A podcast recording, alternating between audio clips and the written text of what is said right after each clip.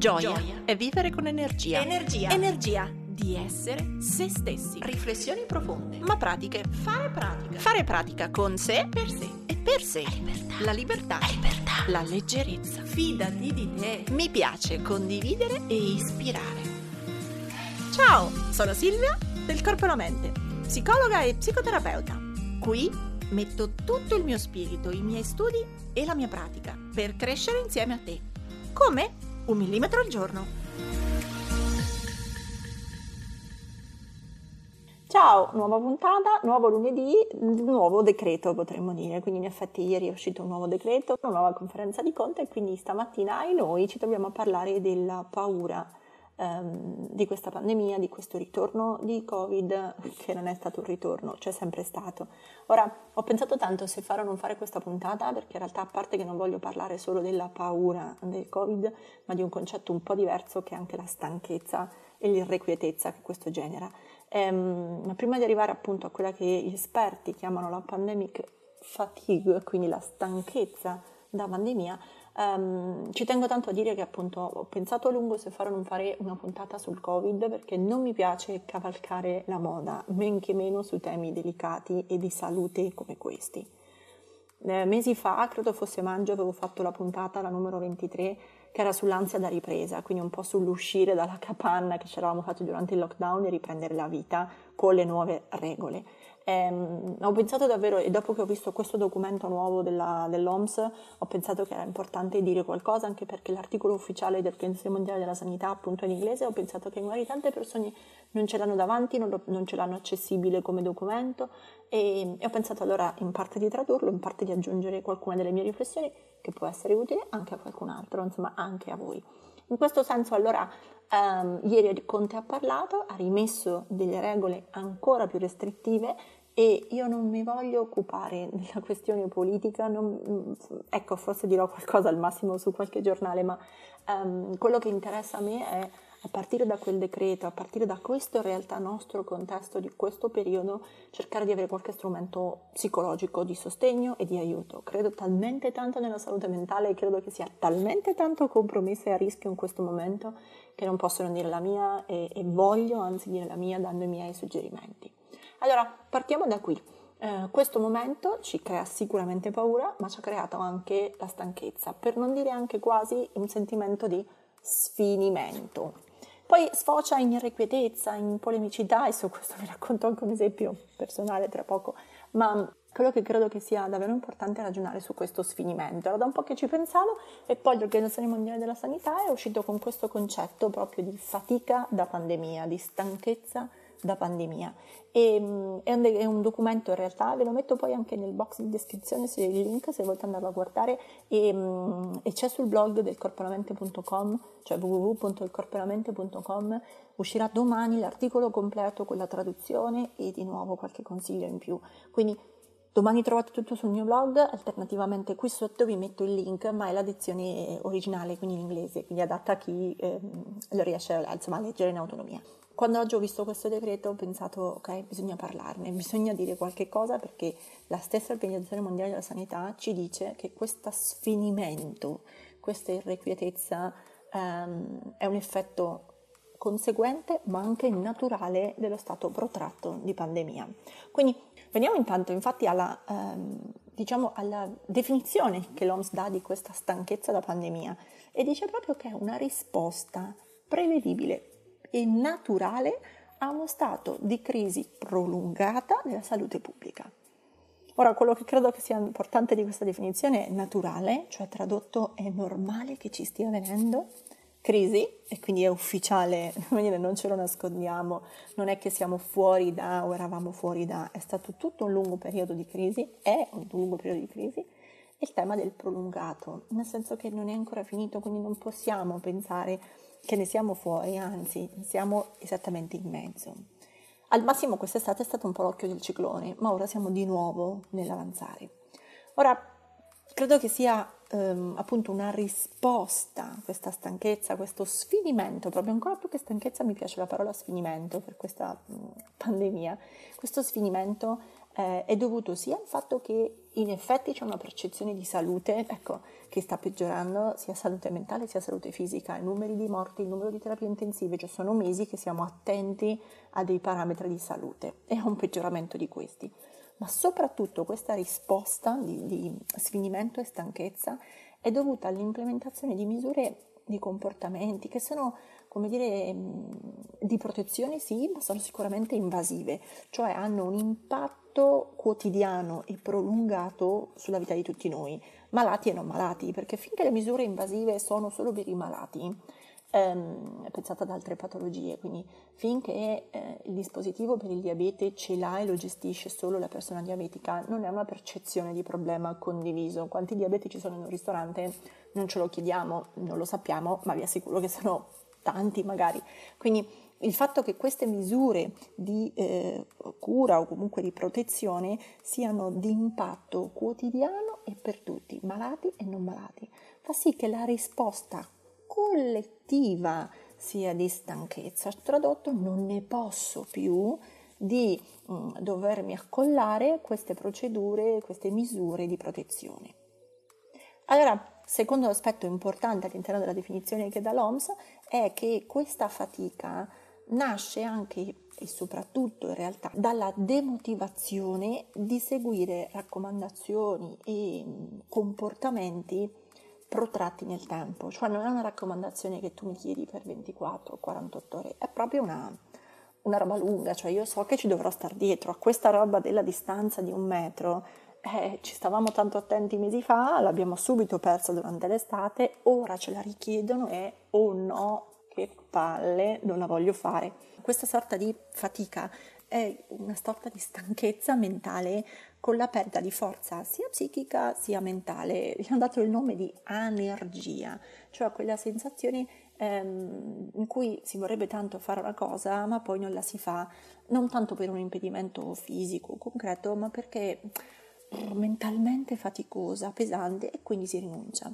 E mh, all'inizio questa fatica può essere confusa semplicemente con un po' di pigrizia, un po' di eh, ma sì, di, di, abbandono di abitudini, ma in realtà eh, protratta nel tempo genera proprio una sorta di eh, sfinimento, che palle me ne devo sempre occupare. E uno dei segnali è proprio l'insofferenza verso alcune regole, alcuni comportamenti, alcune prescrizioni che dovrebbero invece servire proprio a contrastare questa epidemia. Ora, è vero che queste regole, questi consigli, che queste prescrizioni eh, possono essere invasive, no? dicevamo, ma è vero anche che ehm, eh, se è vero che rendono la vita, poi il giorno un po' più complicato e faticoso, è veramente importante dire, prendersene cura proprio per evitare di eh, contagiarsi a vicenda. Quindi mh, mm, se all'inizio è facile da accettare, anzi forse non è stato mai qui da noi, ma se all'inizio ci è sembrato tanta era la violenza eh, obbligatorio e necessario farlo subito, Ora, dopo un periodo di maglie allentate, è difficilissimo per il nostro cervello pensare di richiudersi in casa, o meglio, non ci è stato chiesto questo, ma di nuovo di rifarsi carico eh, di alcuni comportamenti protettivi. È come se, e questo è interessante dentro al documento dell'Organizzazione Mondiale della Sanità, che è proprio una fatica che nasce a seguito di una demotivazione. Cioè io quei comportamenti protettivi, quei comportamenti di protezione li ho e eh, mi motivo a seguirli quando vedo l'andamento positivo, cioè che hanno effetto, che funzionano. Ma quando mi chiedete, e parlo al plurale, ma quindi quando il governo, quando un altro mi chiede di avere comportamenti protettivi, ma io non vedo che funzionano perché anzi settimana dopo settimana vedevamo i numeri giorno dopo giorno, anzi vedevamo i numeri aumentare. Ecco, a quel punto la motivazione lascia il posto alla appunto energia o alla fatica.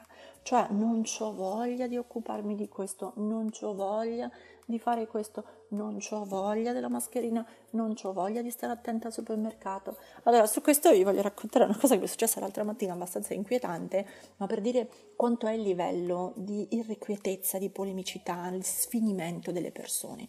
Ora, eh, io credo che ci sia stata una cosa sbagliata a livello di giornalismo, di comunicazione, ehm, appunto non voglio parlare di cose politiche, però io credo che mandare in televisione tutti il contrario di tutto, far parlare tutti il contrario, quindi il virologo che dice che questo virus è una scemenza e contemporaneamente il virologo che dice che questo virus è gravissimo, si può parlare di qualunque versione come se l'utente, quindi noi che leggiamo, ascoltiamo, fossimo strapreparati per decidere che cosa è vero e che cosa no. Ecco, aver creato messaggi anche molto opposti, anche così tanto contraddittori, vedremo dopo che ha sicuramente aumentato ehm, questa dispercezione e quindi la fatica. Ma mh, mm, al di là di questo, io credo che la polemicità può essere nei confronti di chi non è amante di questo governo o di chi non è amante di quel tal esponente, di quel tal virologo o dell'altro, ma questo sfinimento, questa stanchezza è palpabile, le persone ce l'hanno, io tutti i giorni la noto, non solo per il lavoro che faccio, ma l'altra mattina sono andata, dopo era presto, insomma avevo diverse ore in studio, vado a bere il caffè, entro in questa caffetteria vicino allo studio e il, il, ragazzo che mi faceva il, il, caffè, insomma la colazione, aveva la mascherina portata sotto il naso, uno di quei comportamenti protettivi che sappiamo a memoria, la mascherina portata è, e lui ce l'aveva sotto il naso. Perché io ci penso un po' se dire, non dire, cosa fare, cosa non fare e um, a un certo punto, mentre lui insomma mi preparava il cappuccino, io gli dico scusami, lo so che è spiacevole sia dirtelo sia eh, sentirtelo dire, cioè quindi è spiacevole per me dirtelo ed è spiacevole per te sentirtelo dire, però puoi mettere, visto che respiri sopra il mio caffè, il mio cappuccino, a quello di altri clienti, puoi mettere la mascherina sopra il naso? Ecco, lui si gira sborbottando a denti stretti, dice a un altro signore che era al bancone, diciamo, credo suo contatto, suo amico, dice qualcosa tipo ecco la prima stronza di oggi. E, ehm, al che ovviamente io rispondo, ma questa è tutta un'altra storia che ora non ci interessa. Eh, quello che è importante è che segnalare a una persona di mantenere un comportamento predittivo, ecco, nella sua irrequietezza, nel suo sfinimento, nella sua polemicità, diventa che io sono appunto la stupidina, l'esagerata, la rigida che glielo chiede. Allora, da questo punto di vista io credo che questa fatica, che questo sfinimento sia percepito ovunque, in coda al supermercato, distanze non mantenute e chi ha, non dico il coraggio, ma chi ha la, la, necessità, magari anche per motivi di salute, di chiedere il rispetto di quelle regole, passa automaticamente per quello che fa polemica. Ora, io credo che su questo dobbiamo metterci tutti una mano sulla coscienza e ringrazio l'OMS che fa uscire un documento che in realtà è rivolto ai governi, cioè agli stati, di prendersene cura, dando poi una serie di suggerimenti che adesso vediamo. Però rendiamoci conto che è normale essere demotivati proprio perché questo attacco, questa crisi alla salute pubblica è così prolungata. E se mi impegno non è detto che funzioni, quindi ci siamo impegnati durante il lockdown e ha funzionato, ma il fatto che poi sia ricominciata e che ora che pizza dobbiamo rimetterci tutti a stare attenti ci fa diventare stanchi, sfiniti, irrequieti e polemici. Ora l'OMS dà poi appunto una serie di suggerimenti ehm, ai vari governi su che cosa fare eh, in priorità per rispondere a questa stanchezza e a questa fatica. E già sono felice che venga creato questo documento perché almeno si dà per scontato, almeno si dà, o meglio si mette in chiarezza che è un tema di salute mentale questo, ci stiamo occupando delle emozioni, delle percezioni che le persone hanno all'interno di questo scenario politico, quindi non è più solo che ci occupiamo della salute fisica, polmoni, non polmoni, macchine, utensili o di una salute economica ma viene fuori un documento che parla di salute mentale, che parla di emozioni, che parla del bisogno di occuparsi dello stato mentale delle persone. Quindi io già ringrazio solo che sia uscito.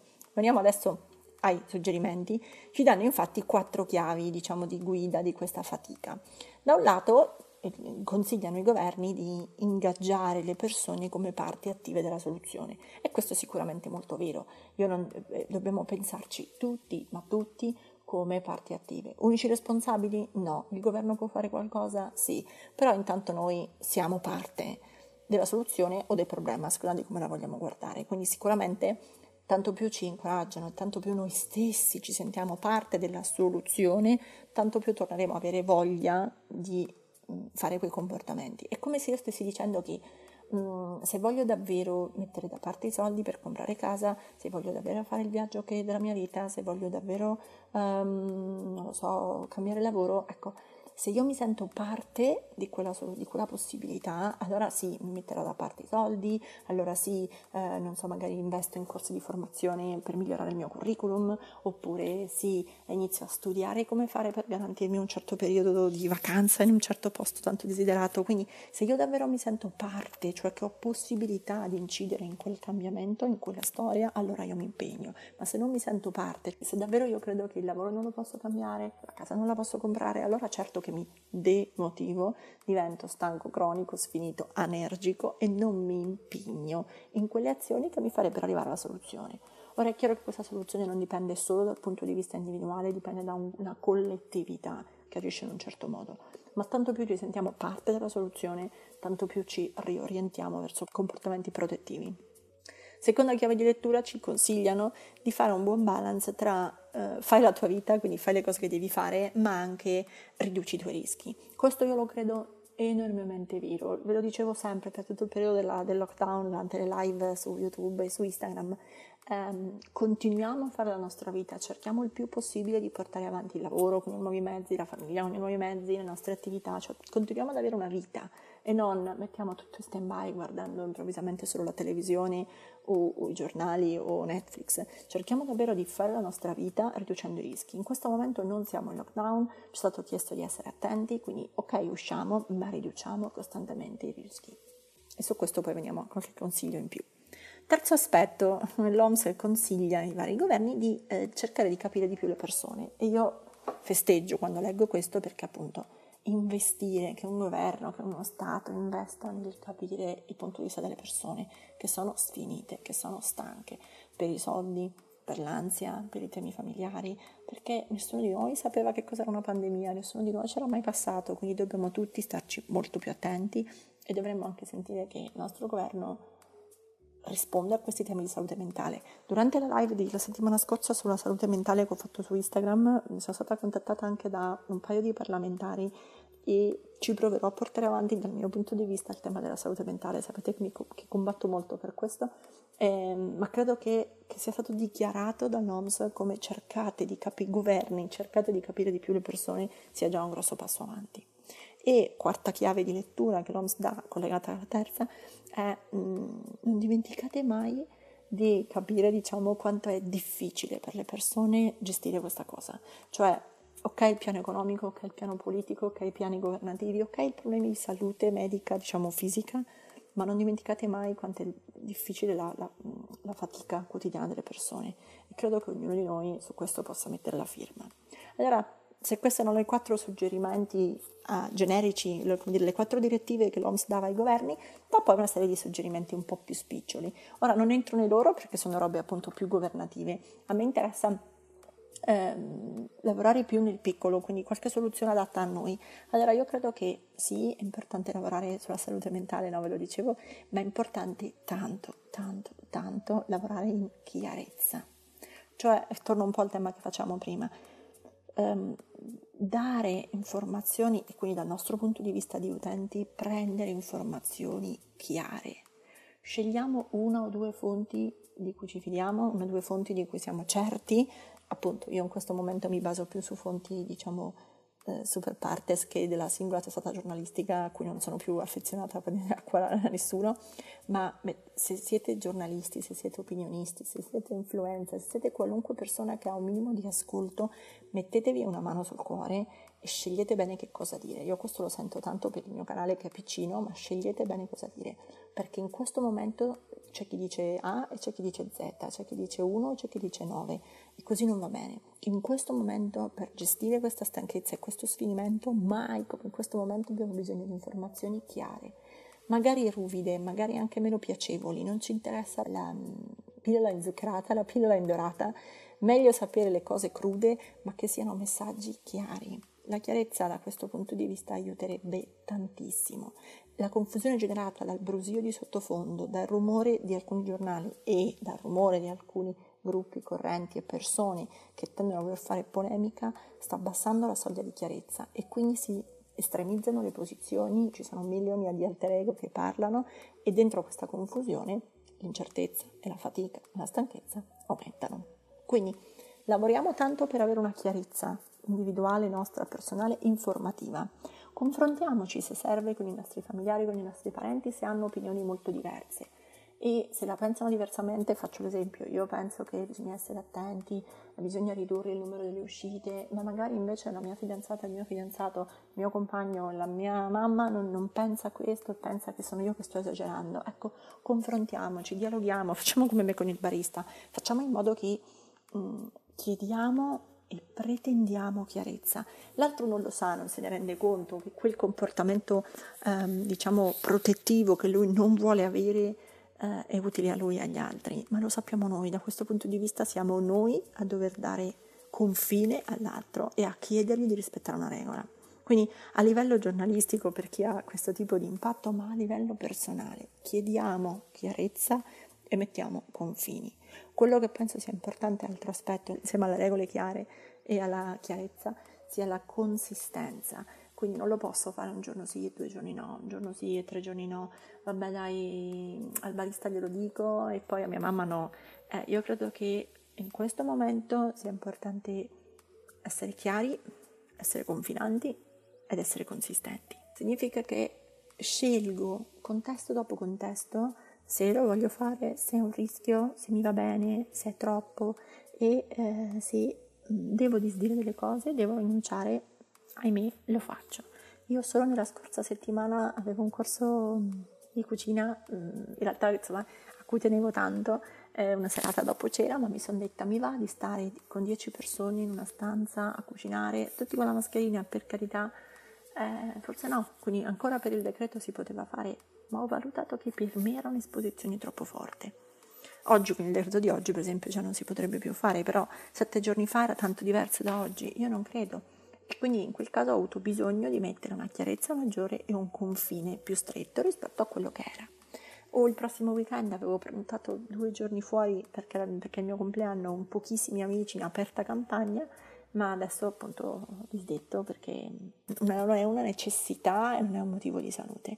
Quindi in questo momento è faticoso, ed ecco perché si chiama stanchezza da pandemia, rimettere i confini alle regole, ma è veramente importante. E se vogliamo ritrovare la motivazione di farlo, e dicevamo che la motivazione arriva con i risultati, ecco, tanto prima ci metteremo in azione nell'avere questi comportamenti protettivi, tanto più ne vedremo il risultato, tanto più ci sembrerà sensato. Quindi è un po' come durante il lockdown, quando abbiamo visto riscendere i numeri, ridimettere le persone dall'ospedale, richiudere le terapie intensive. Ecco, i nostri sforzi li vedevamo utili e ripagati. Um, per qualcuno erano stati all'inizio esagerati, è ok, ma almeno sono stati ripagati. Oggi siamo a quello stesso punto e chiarezza, consistenza e confini chiari ci aiuteranno sempre. Un altro suggerimento importante credo quello che sia di fare non solo valutare contesto per contesto e rimettere le proprie regole, anche a livello da rinegoziare con i familiari, con i capi, con i colleghi. Un altro tema interessante sia quello di avere una buona guida giornaliera. L'OMS consiglia agli stati di fare una guida delle cose consentite o no, ma io credo che una guida giornaliera per noi utenti, per noi singole persone, possa essere ricostruire delle routine. È vero che non siamo chiusi in casa, quindi non è che dobbiamo rifare tutto assolutamente in lockdown, però proviamo a ricreare delle routine tali per cui togliendoci gli aperitivi, togliendoci le cene, togliendoci le uscite, riscriviamo le nostre giornate con una soluzione di nuovo che non è deve durare una settimana, ma deve durare tre mesi, quattro mesi. Adesso intanto questo decreto è fino a fine novembre, poi vedremo. Quindi proviamo a pensare di nuovo che non deve durare, non è un 100 metri, non deve durare un paio di giorni e quindi va bene, mi tappo in casa. Deve durare di nuovo a lungo e deve essere una serie di protezioni prolungate. Se vogliamo avere dei risultati che aumentino la motivazione, dobbiamo mm, davvero impegnarci tutti. Perché sì, siamo tutti parte o del problema o della soluzione. Quindi non avere paura a rimettere in ballo le regole con la tua famiglia o con i tuoi colleghi, che cosa è consentito per voi a casa vostra fare e che cosa no. Trovate un accordo, negoziate le vostre regole e a quel punto costruite delle routine personali, familiari o lavorative che, siano, che vi facciano sentire in balance tra fare la vostra vita ma anche ridurre al minimo i rischi. Se qualcuno nella vostra famiglia nel vostro lavoro ha una soglia di rischio un po' più alta della vostra, cioè si sente un po' più in pericolo, in questo momento fate un atto di fiducia. proteggetevi di più perché quella persona ve lo sta chiedendo. Non forzate, non dite ma no, vai, sei esagerato. Provate a mordervi la lingua e provate ad avere fiducia che questo momento più ci proteggiamo meglio è, quindi più, non meno.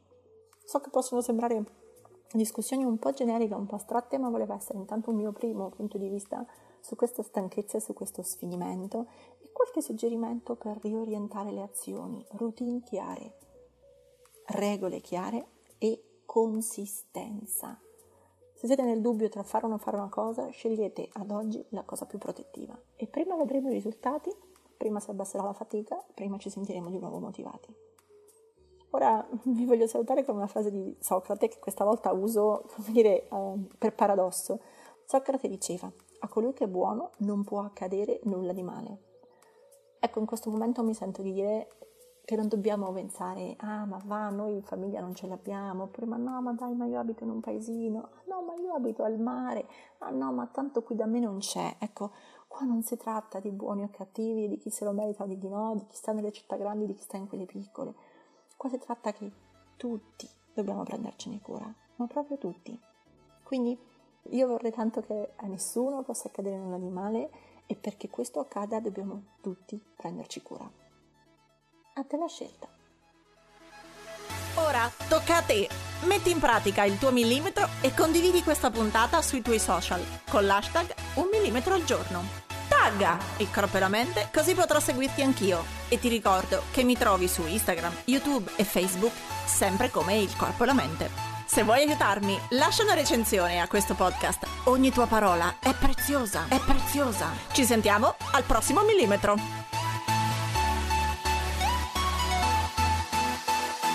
Proteggiti.